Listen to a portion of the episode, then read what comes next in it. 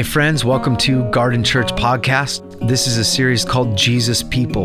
We are looking at who Jesus is and how we become more like him.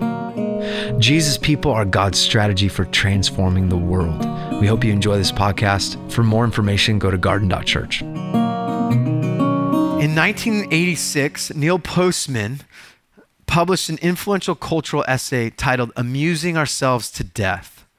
He argued that personal freedoms would disappear not when a totalitarian government imposed oppression from the outside, like George Orwell pictured in his book 1984, but rather when people came to love their oppression, to adore the technologies that undo their capacities to think, like Aldous Huxley's depicted in Brave New World.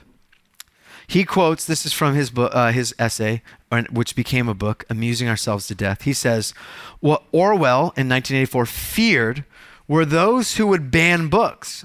What Huxley, Brave New World, feared was that there would be no reason to ban a book, for there would be no one who wanted to read one. Orwell feared those who would deprive us of information. Huxley feared those who would give us so much that we would be reduced to passivity and egotism. Orwell feared that the truth would be concealed from us. Huxley feared the truth would be drowned in a sea of irrelevance. Orwell feared we would become a captive culture.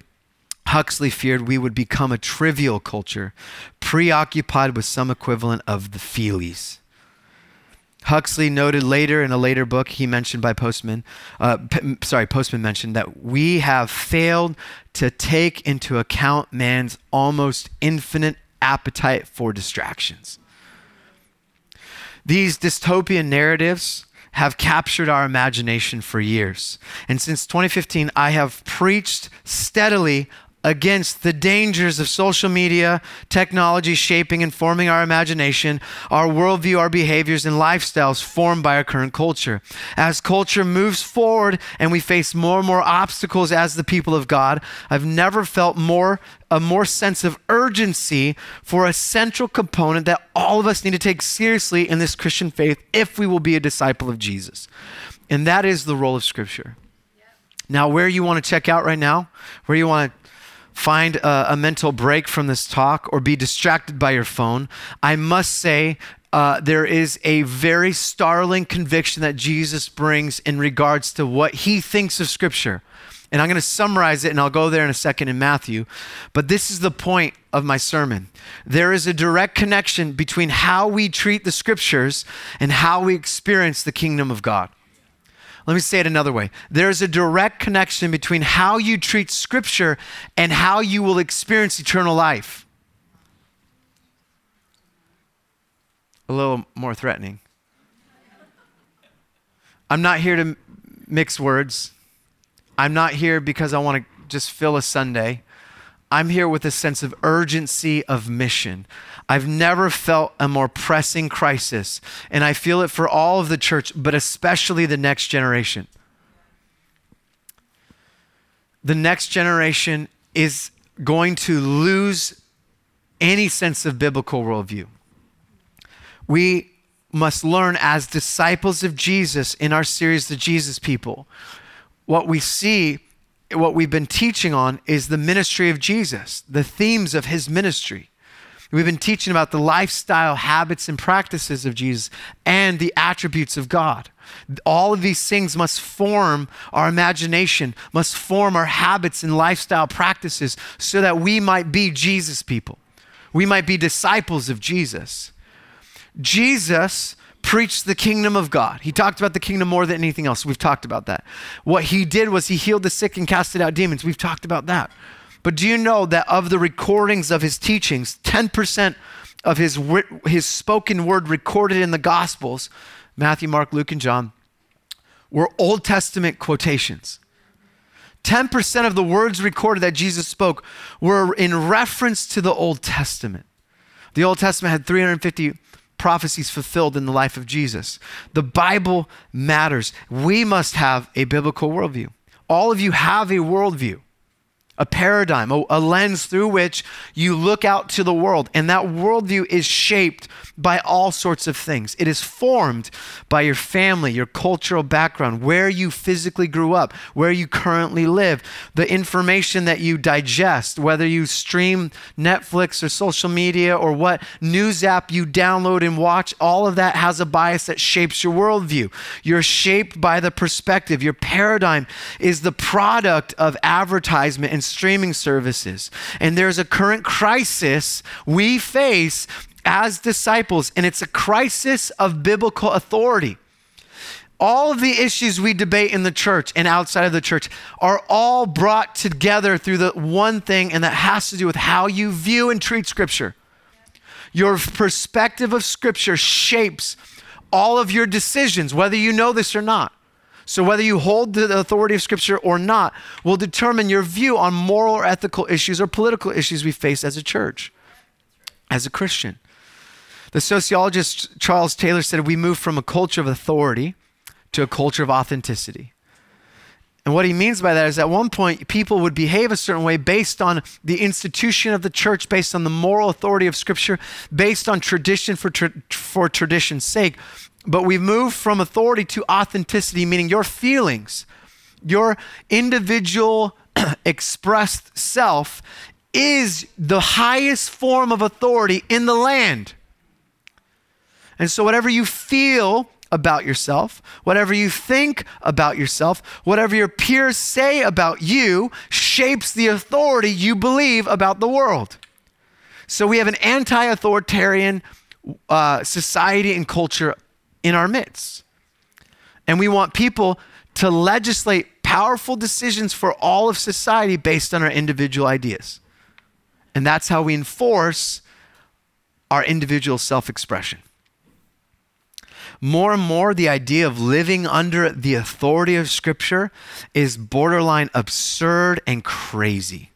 In a culture that defines freedom as our self expression, if as long as it doesn't hurt anybody, we live in a cultural moment where our inner worlds are being shaped by godlike technology. where algorithms and AI and platforms are used to shape our worldview, but also our behaviors. They're getting to move us in a, partic- a particular direction, and it's normalizing crazy. I said normalizing crazy. First Timothy puts it this way if you have a Bible, I'm going to take time for you today. Would you go to 1 Timothy chapter 4? We'll look at verse 1. 11 o'clock, how are we doing?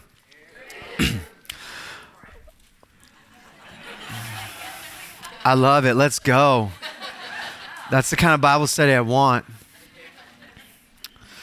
It said, this is Paul writing to Timothy. Paul is the apostle writing to a young apostle in training who took over the church in Ephesus. He's in Ephesus, which was, we know, a very pagan context with lots of different worldviews. And he says to Timothy in chapter 4, he says, The Spirit, Holy Spirit, clearly says that in later times some will abandon the faith and follow deceiving spirits and things taught by demons. Such teachings come, come through hypocritical liars whose consciences have been seared as with a hot iron. Mm. That's not your seeker friendly text for the day. But it's true. We live in a moment where we think all, all truth is equally weighted. But there is one truth, and it is the person of Jesus Christ. And even 2,000 something years ago, a little less than that, Paul had the foresight through the prompting of the Holy Spirit to write revelation in the scripture to say there will be times when people will teach things that are taught from demons. I know this is hard to hear. Some of you want to get up and leave. Go ahead. We are in a crisis where we think because it said it on TikTok, it's true. And we are being formed by so many bias agendas that we don't know as the people of God the difference between false information and truth, the difference between biblical revelation and morality and cultural norm. Paul is saying exactly what's happening. Our culture will claim truth to us about identity, about sexuality, about marriage, about morality and ethics, about where life begins, about what matters in the world. And they will not only tell you about the moral impetus of these things and the courage, they'll give you courage to fix the problem through systems. And then at the same time, we're shocked when the information that we digest is filled with all sorts of false statements where when the crisis in Israel and Palestine continued a couple of weeks ago in a very startling terrorist attack, there were at, in moments false images and videos of previous oppositions in war thrusted into the ecosystem of social media where we had empathy for various people when it was false images from previous wars. But we don't know the difference because AI can generate stuff now. People can say one thing and we don't have a clue to, dis- to take information in the world and culturally discern with the Spirit of God what's true and what's not. Because we're swimming in formation of culture and we don't have time to swim in the Word of God. What is the solution to the crisis? The solution is to live Scripture. It's to live Scripture. It's not to take a couple of passages and read it once in a while or nail it onto the door or print a picture and have it. Oh, we're a Christian family. We've got that verse over there. It's to immerse yourself in the real thing so that when you touch the imitation, you don't even need to look at it. You feel the difference like bank tellers and people who deal with fraud, fraudulent um, uh, bills. They, they just immerse themselves in the real so they can smell the difference. It doesn't even have to come to their hands, they can see it a mile away. This is what we need because what you see is Jesus was a man of Scripture. Jesus was immersed in the biblical narrative. If you read the text, you see that he himself, when tempted by the devil, think about this. Jesus, baptized by the Holy Spirit, baptized in the River Jordan, goes out to be tested for 40 days. He doesn't eat. The devil comes to him, tempts him. What does he do to face his temptation? He quotes scripture back.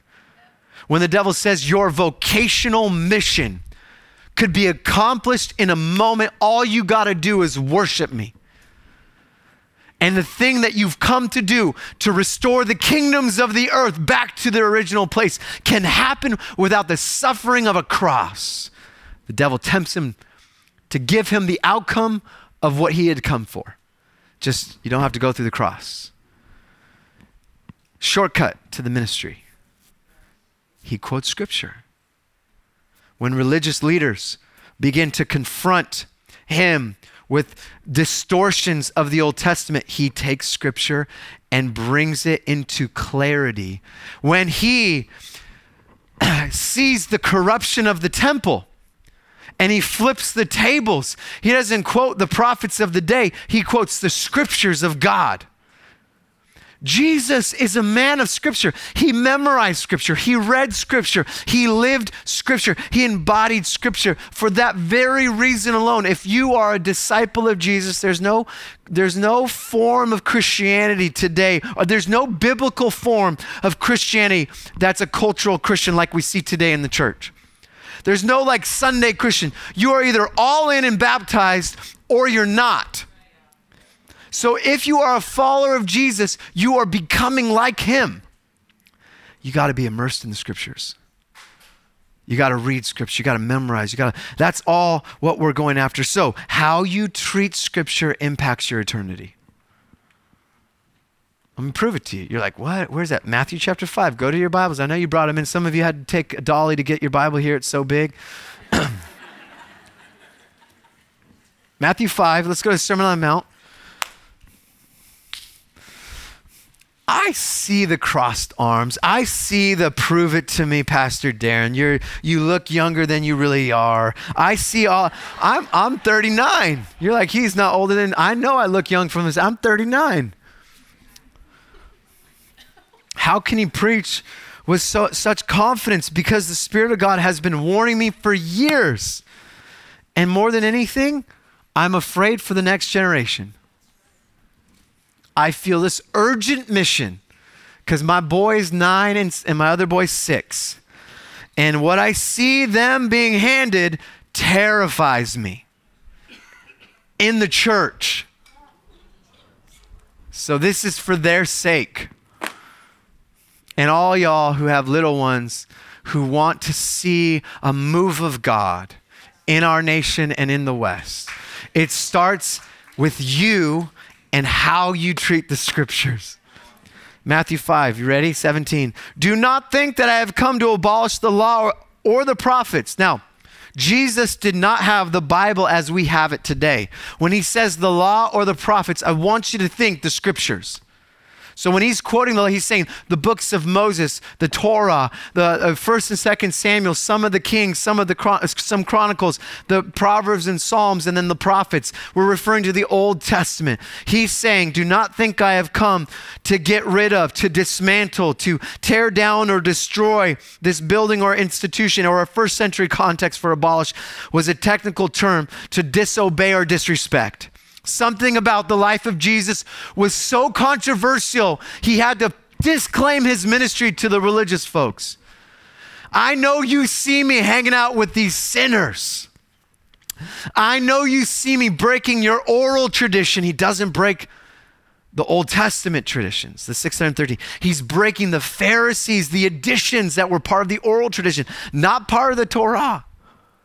He says, I have not come to abolish the law, I have not come to abolish them, but to fulfill them, to accomplish, to see them happen, to be fulfilled, to come to pass. And then he says, For truly I tell you, until heaven and earth disappear, not the smallest letter, not the least stroke of pen will by any means disappear from the law until everything is accomplished. Bruner, Frederick Dale Bruner says, not one dot of an I, not one cross of a T will drop out of the law. Nothing will be missed. Therefore, anyone who sets aside one of the least of these commands and teaches others accordingly will be called least in the kingdom of heaven. But whoever practices and teaches these commands will be called great and the kingdom of heaven. Okay, me, therefore, that's Jesus' way, way of saying, here's my point. Anyone who relaxes or loosens one of these commands. Now, what command is he talking about? The Old Testament? Or we're in the Sermon on the Mount. He's about to go, hey, you have heard it said, thou shalt not murder, but I say, don't be angry. You have heard it said, don't commit adultery, but I say, don't lust. So he takes the Old Testament commands and he takes them as a legal like uh, fence to not commit a sin and makes them a condition of the heart. Goes further. What's he referring to? The 613 commands of the Old Testament or his New Testament uh, pro, uh, explanation of the, the heart of the law of those commands and all the commands he gives in the New Testament? What do you think it is? You're right, it's both. I'll answer it for you. Scholars is saying he's referring to the Old Testament and his yoke would be the rabbinic way of talking about his teaching. His interpretation of the Torah, which would be a rabbinic, the rabbinic phrase for a rabbi's teaching would be his yoke, his interpretation of the Torah. So Jesus is saying,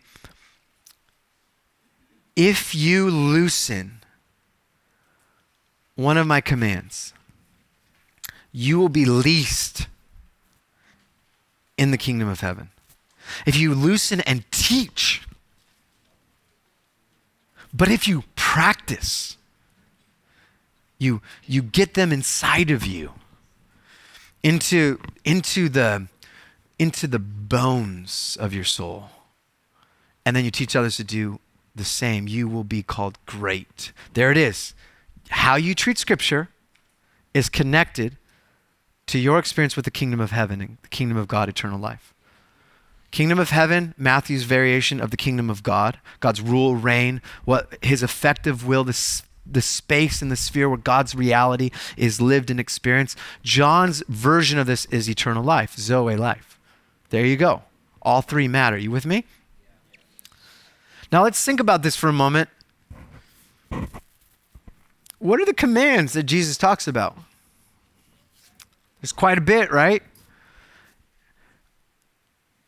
How you treat these commands impact your experience with the kingdom of God. So that's that requires us to look at scripture intentionally. He wants us to treat scripture the way he treats scripture. So he'll go on to interpret scripture and he'll say, "Hey, don't worry, don't be anxious, love your neighbor, yada yada yada." The point simply I want to make is that you can't dismiss the truth that Jesus expects his followers to align their lives to God's holy way through honoring the scriptures. Why is this so controversial? If you shrug off the Bible, you'll be the least. If you devote yourself to following the way of Jesus and embodying the scriptures that he teaches, you'll be great. Now, some will take that and be like, okay, I know what I got to do. I just got to read scripture all the time. Just got to read, read, read, read, read. That's not what he's saying. All right, that's a re, to re, it's reducing what Jesus is after. Because actually, he goes on in verse 20, he says, For I tell you, unless your righteousness surpasses that of the Pharisees and the teachers of the law, you will certainly not enter the kingdom of heaven. Whoa, what? That's confusing. You just talked about blessed are those who are poor in spirit, and then you go down to like, now my righteousness? Like, blessed are those that don't have a spiritual bone in their body. Happy, if you were here last week. Happy are those who hunger for righteousness. Because you're in a situation that's full of injustice and you need God's provisional justice to come in. Happy are you. But now you say, in the kingdom, my righteousness, my character, my inner being has to be greater than Mother Teresa, Dallas Willard, and Pope Francis combined. what? So to get in doesn't cost me anything. But to really get the kingdom costs everything. And how you treat scripture matters. So is it about just reading the Bible? Of course not. It's about the scriptures permeating in your inner being so that it overflows. So when the cross comes to you and that nail pierces your wrist, you can't help but quote the text from Psalms Father, forgive them. You can't help but respond out of the character of Christ, which is saturated with the scriptures in your imagination. You're like, oh, I'll never get there. You might be in a situation where you'll be tempted tonight as you scroll mindlessly. And rather than respond in a reaction to temptation, you quiet your soul and you've resisted through the Word of God. Do you see? Do you feel it? It's not just my urgency as a preacher, but as a fellow disciple of Jesus, we need to wake up to what's happening all around us. You aren't what you feel. Your truest self is not what you've come to think, it's who He says it is. And so, as a, as a church, we want to learn to honor the Word of God. I'll talk about that in a second. But Jesus is saying, You enter the kingdom. You can't just obey the rules of the Bible. You need the ideas of the Bible to seep into your heart so it transforms you into a new be- person. So, in order to do that, we at the church, we don't just preach the word, we don't just read the word, we live the word of God. One author says, For believers to follow Jesus implies, among other things, adopting the same attitude towards God's word as Jesus had. Simply put, we cannot truthfully, uh, truthfully say that we are followers of Jesus if we neglect or refuse to obey what the Bible tells us. Why should we read scripture? Well, let me let me let me tell you something that N.T. Wright says. He says scripture not only gives us true information about how our lives can be transformed, it will itself be a part of the process. We read scripture for transformation, that scriptures themselves are part of how we experience the life that God desires us to live in the first place. John chapter 5, would you go there in your, in your Bibles? John chapter 5, verse 39 such an important word because it challenges both sides those who neglect the scriptures and those who have loved the scriptures but haven't practiced them. John chapter 5, verse 39 says this You study the scriptures diligently because you think that in them you have eternal life. These are the very scriptures that testify about me, yet you refuse to come to me to have life. Jesus says, Scriptures testify of him. the scriptures point to Jesus. And Jesus is why we read scripture. We read scripture for an encounter with the living God. And if you really do read scripture and you let scripture read you, it will lead you to an encounter with Jesus. So we study for encounter. We read for encounter. We follow a living God who lives in the text and speaks through the text and testifies about himself in the text. And when we read, we are transformed.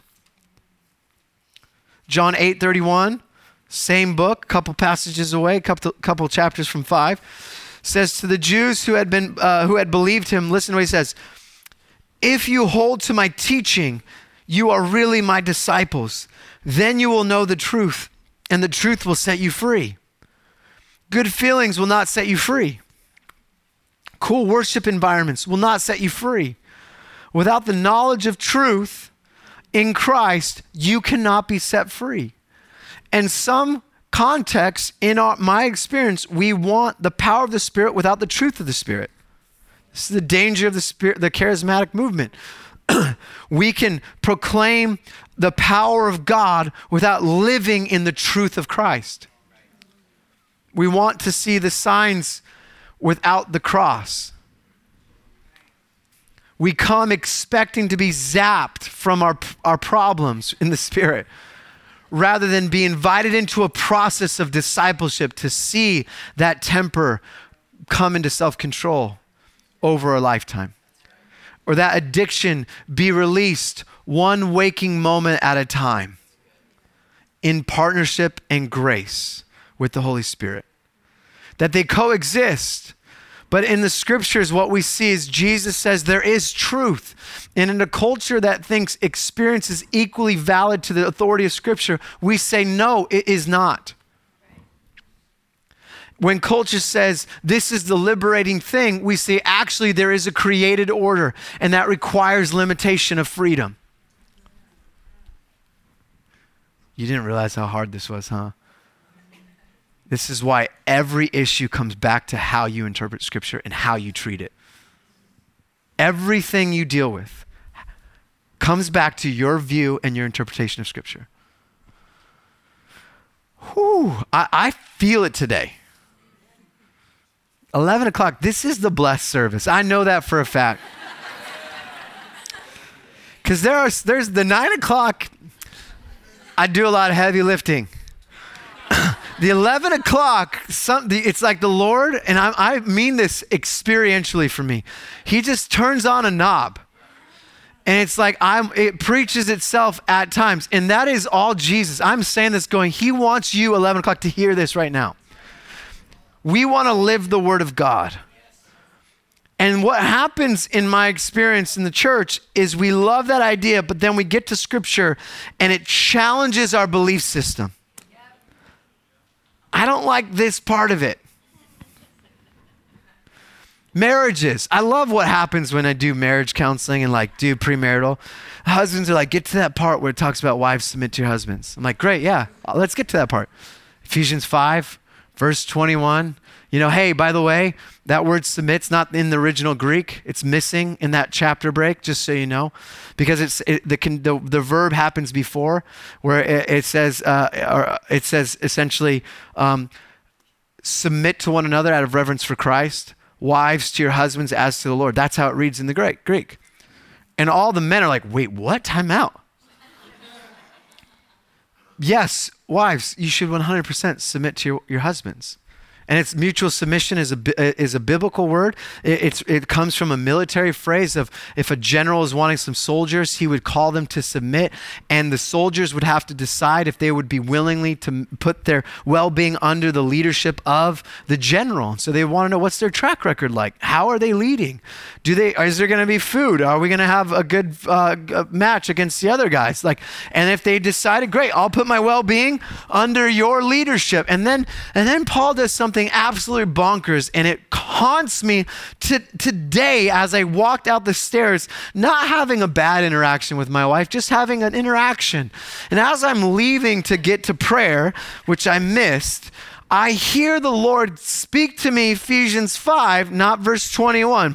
Pastor Bill said in our marriage counseling, husband, Darren, get rid of that verse out of your Bible. You have a powerful woman you've married. Don't put this on her. Instead, look to the next. Husbands, love your wives as Christ loved the church.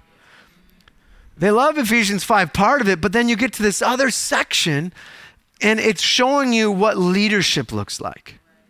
The model is Christ. And if you look at Christ, he's serving, he's leading with conviction, he has a vision, but he's humble and gentle and lowly in heart when he speaks of his heart. And then it says, Husbands, you, your model is Christ to the church. That's challenging. Because death is hard. Agreed? For everyone here that's married, for singles, you want to know how to practice for marriage? Submit to one another, have reverence for Christ. Learn mute. mute. That's spoken from a husband who struggles like me. Because singleness prepares you not for marriage, but for singleness. It does. Do what you want, when you want, how you want. Date how you want with apps to make it easy. Marriage prepares you. Look, in this, but in the same way, it doesn't make it easy. In the same way, singleness, how do you prepare for the rest of your life? Married people, how do you prepare for the rest of eternity? Laying down your life. I'm going to stay on this for one minute. I'm just going to preach for this section. You're like, okay, what do you do? Here's what I've learned not well.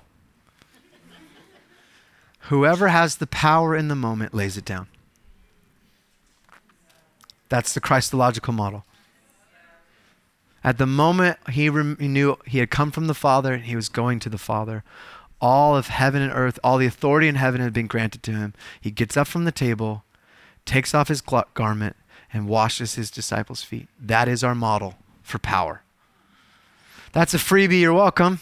I told you you're favored whenever we read scripture that doesn't resonate with how we feel about the situation in culture or in the world and in our life, we have a choice. Do we submit or do we reject?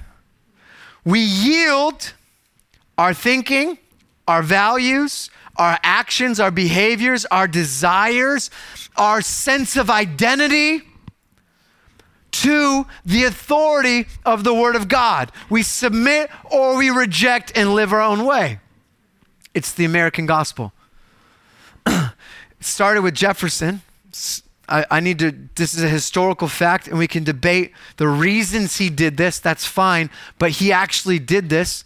Thomas Jefferson took a Bible, cut out all the, all the Jesus stories that dealt with the supernatural and the miraculous, most people think because of the humanistic worldview he had and the culture he lived in that had a hard time viewing the miracles including the resurrection and he pasted it together and it's called the jefferson bible.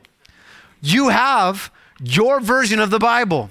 You just didn't cut it up. You just reject the verses that don't align with your view May I propose to you, you need a biblical worldview with the whole of Scripture, even the verses that frustrate you and cause you to question its, uh, uh, its validity in this cultural norm, in this cultural moment.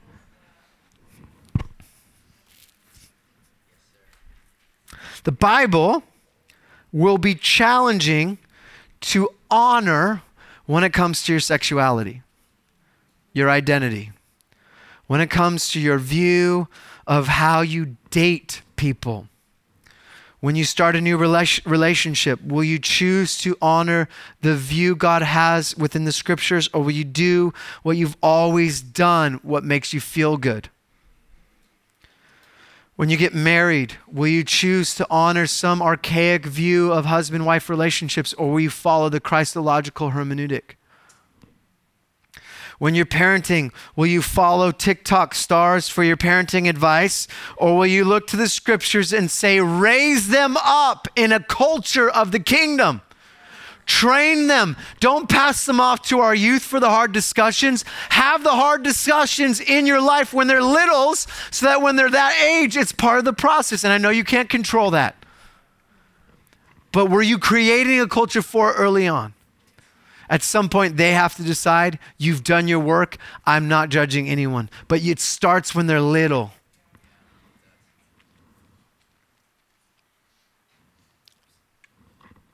How you handle your finances is probably our favorite way of cutting out the passages of Scripture we don't like, is it not?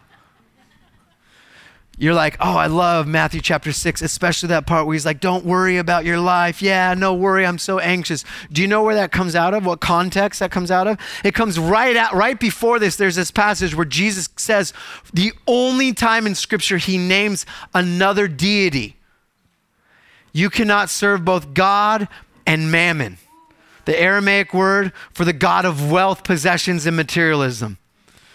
Money is, uh, is how some translate, but the Aramaic word mammon is the actual word.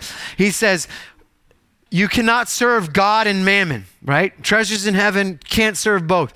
And then it goes on to the next teaching. And the assumption for Jesus is this you, as a disciple, have chosen only to follow God. And if you've only followed God, therefore, because you're not following mammon, mammon don't worry about your life what you're going to eat, drink, what you're going to wear. Man, pagans run after those things. How can you live without anxiety? You're living with a relationship with the Father in heaven. You know where He stands in His perspective of you. The pagans don't have that luxury. They're rushing around serving the mammon God, and they have to offer all their sacrifices, their time, their energy to get God to bless them, except we know God blesses His children and He takes care of our needs so we can live anxiety free in the kingdom of God. Not because it feels good, but because you've chosen to eliminate the rivals. Some of you need to repent from your idolatry to mammon. You're like, oh, I love this scripture talk. Yeah, you're talking about culture. Get after it. What about your greed? What about your lack of generosity towards the church and the people of God? What about loving God's enemies? That's in there too. What about praying for those who persecute you? Uh, time, uh, this is what we do. We make it in the image of our political ideology. We make the Bible fit our perspective for feeling culture. It's not there. Whew coming in hot. Man, the enemy doesn't want you to engage in scripture this way. The last thing he wants you to do is, is allow the word of God to saturate your imagination and soul, that you can discern the lies that are swimming around you. He wants you to stay on your phone distracted at night. He wants you to go from appointment to appointment with nothing in between, no margin for the possibility of Heavenly Father's voice whispering belovedness for no good reason other than He's delighting in you as His little girl or His little boy. He wants you to other people. He wants you to he wants you to make enemies with his kids. The enemy wants you to make enemies with God's kids and then be used as a tool, a prop for the kingdom of darkness. All because you don't really love the whole scriptures. You love bits and pieces of your Jeffersonian Bible. The Bible is God speaking his truth to us in human words. There's 66 books in our Bible. I, if you can't tell, I love the Bible. I love it because it actually, the, the canonization process, the way this was formed, was done with such integrity over a long period of time. There's nothing like it in any other religion or any other ancient literature. This is one of the most beautifully well, integrous, collected library of books that, is, that has, has been formed for over time in history. Christianity is not a sect of, an, of a, some guy discovering famous tablets buried and translating them out of a top hat with spectacles. It's not one angel in a cave orating the ideas of God. It is done in history as the continuation of Judaism because Christ is the, voc- the fulfillment of all of Israel and the ushering of the, of the Messiah's new age. And once and for all, it will come when God, Christ comes back. And the scriptures tell one continuous story for thousands of years. And I love it because when I left the faith and came back, it was history that brought me back to faith. It was the historical process of this being held together through generations of early church life that discerned what was divinely inspired and why it was included. It's very amazing. F.F. F. Bruce's book, The Canonical Process, is an extraordinary book that tells the story. It's, it's a historical book about that process. I highly recommend it.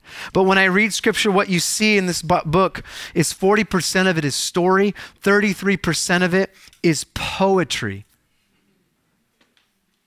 20, 20% for the rest isn't that crazy? Story and poetry make up the majority of our Bible. Why would there be so much poetry? I believe it has to do with the, the reality that humanity requires the poets to speak to the things that matter most, to the conditions that were felt and experienced only through language of poetry and metaphor, that we discover the meaning of life in its fullness. The Bible is written in human language to human beings. It came at a time and place to people, therefore, it's subject to rules of interpretation as other books. So we need to pay attention to the original audience if we're going to get this book right. The Bible is not first God's word to us, it's first God's word to those to whom it came originally. So it, we need to make sure we're not bringing it just to us, defining its meaning, but we have to understand where it was and why and who wrote it. By the way, anyone who reads the Bible for meaning interprets it Case in point, none of you kissed me on the cheek when you came in here today. you took Romans 16 16, greet each other with a holy kiss, and you did not obey that passage. How you treat the scriptures affects your eternity. My point is, we all interpret it. Why didn't you kiss me? Wouldn't be appropriate, right? I don't. I don't know why. I, you've decided maybe you haven't read it, but you've decided that that passage is a cultural invitation command that's no longer valid today. But whatever you did to make that leap, there was a process of hermeneutics, interpreting the text. That's what it says, but it doesn't mean that today. Why? At the garden, the author's intent is our anchor for interpretation. So, what the author intended it to mean to the people who received it is how we form statements like we sense the scriptures teaches this. This is a process of expository preaching and exegetical research that we as preachers we teach here and Bill had taught me in college. And that's why we will hold to the authority of scriptures. We will live as the garden under the authority of the text. You guys good? All right, I'm going to end with this. Next week, one of my teachers, so a guy named Mike Erre is going to be preaching here. Mike, some of you, he was the teaching pastor at Rock Harbor Church when I went there, I attended, and when we were sent out as a church over 14 years ago, um, he was the teaching pastor. He pastors a church in, in Tennessee, and he's coming out and he's going to teach on how scripture is also for formation. Like, how do we be formed by the scripture? He taught me how to read scripture, he taught me how to teach scriptures. So, Pastor Bill and Pastor Mike were probably the most influential for me as a preacher. And so he's going to be here. I'm so excited for him. You don't want to miss next Sunday. But I want to give you five ideas that you can start now and then we'll end. What do we do with Scripture? We read it, we study, we listen, we meditate, and memorize. Some of you need to stop being so distracted on your phones. You hear this enough. If a pastor's saying it, if I'm, I'm quoting a 1986 essay about Aldous Huxley and his influence on what would the future dystopian society look like, check, we're done. We've already lost. We don't need to read books because we're, we're fascinated with entertainment. Get rid of it for a while and read scripture. Don't just read a couple of passages. Immerse yourself in books of the Bible. I talked about this earlier this year. I did, I read the Bible in 30 days, which I highly recommend. Takes about 45 minutes if you're a fast reader. Here's why I recommend it. Never ha- have I been more f- um, shaped by the imagination of Scripture than through that discipline because you're reading large, you're reading Genesis in a sitting, Exodus in a sitting. You're reading through Chronicles, Leviticus, and you're you're getting the whole forest, not just the trees. And some of you, you've done the, the trees for so long, and you've never stepped out of that to discipline yourself for large chunks of reading. That's how they used to do it, by the way. Read out loud the, the large chunks of scripture. Some of my favorite people, N.T. Wright, Dallas Willard, they talk about this as a discipline. Dallas says memorization is the most important of all the scriptures or of all the disciplines in spiritual formation. Memorizing scripture.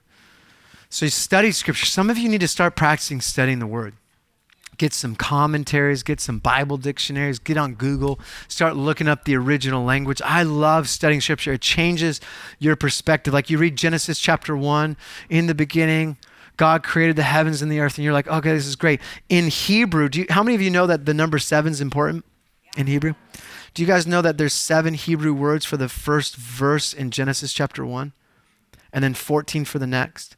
In Hebrew, it is absolutely amazing. So learn. You don't have to know the language. Just get some tutorials, watch some YouTube videos, videos, study, do the Bible project. There's so much out there. The problem isn't that you don't have access. The problem is you're just distracted. We can't compete. Like the Bible app won't compete with TikTok. The scripture won't compete with the obsession of Amazon Prime, social media, or Zillow, you know, house pornography.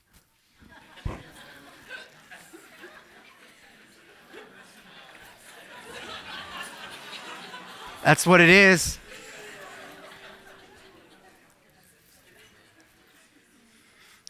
We laugh at the things that are most sacred to our heart, right?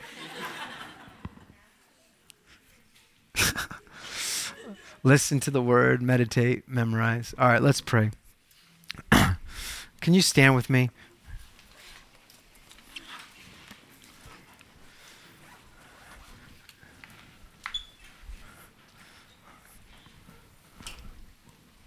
Would you open up your hands? And just in welcome the Holy Spirit. I know exactly what the enemy wants to do. He wants you to feel shame. So there's a, some of you are feeling conviction and you don't know the difference between conviction and shame. So the Holy Spirit convicts us. The enemy brings shame. Shame is that I am bad. Conviction or guilt is I um, I've done something wrong. And so the Holy Spirit is our, you know, a gift that empowers us towards sanctification, the process of becoming like Jesus. And right now, this is a, a, a, more important word than I, than I think you realize that we have habits that we need to repent of. We have treated the scriptures in a way that does not honor our experience with the kingdom of God. We need to repent. We need to change our mind about that, change our direction. Just humble ourselves before the Lord and go, I've got it wrong. Help me now move forward. And he's met, he's going to meet you with a wave of grace and forgiveness, an ocean of grace. The other thing I think we need to repent of is the influence of culture in our life. We have treated culture as neutral rather than as a negative influence. And I think we need to return away from the cultural practices embodied in our lives, in our minds, in our habits, and move towards Christ likeness. Thanks for joining us. I hope you enjoyed this podcast. For more information, go to garden.church. God bless you.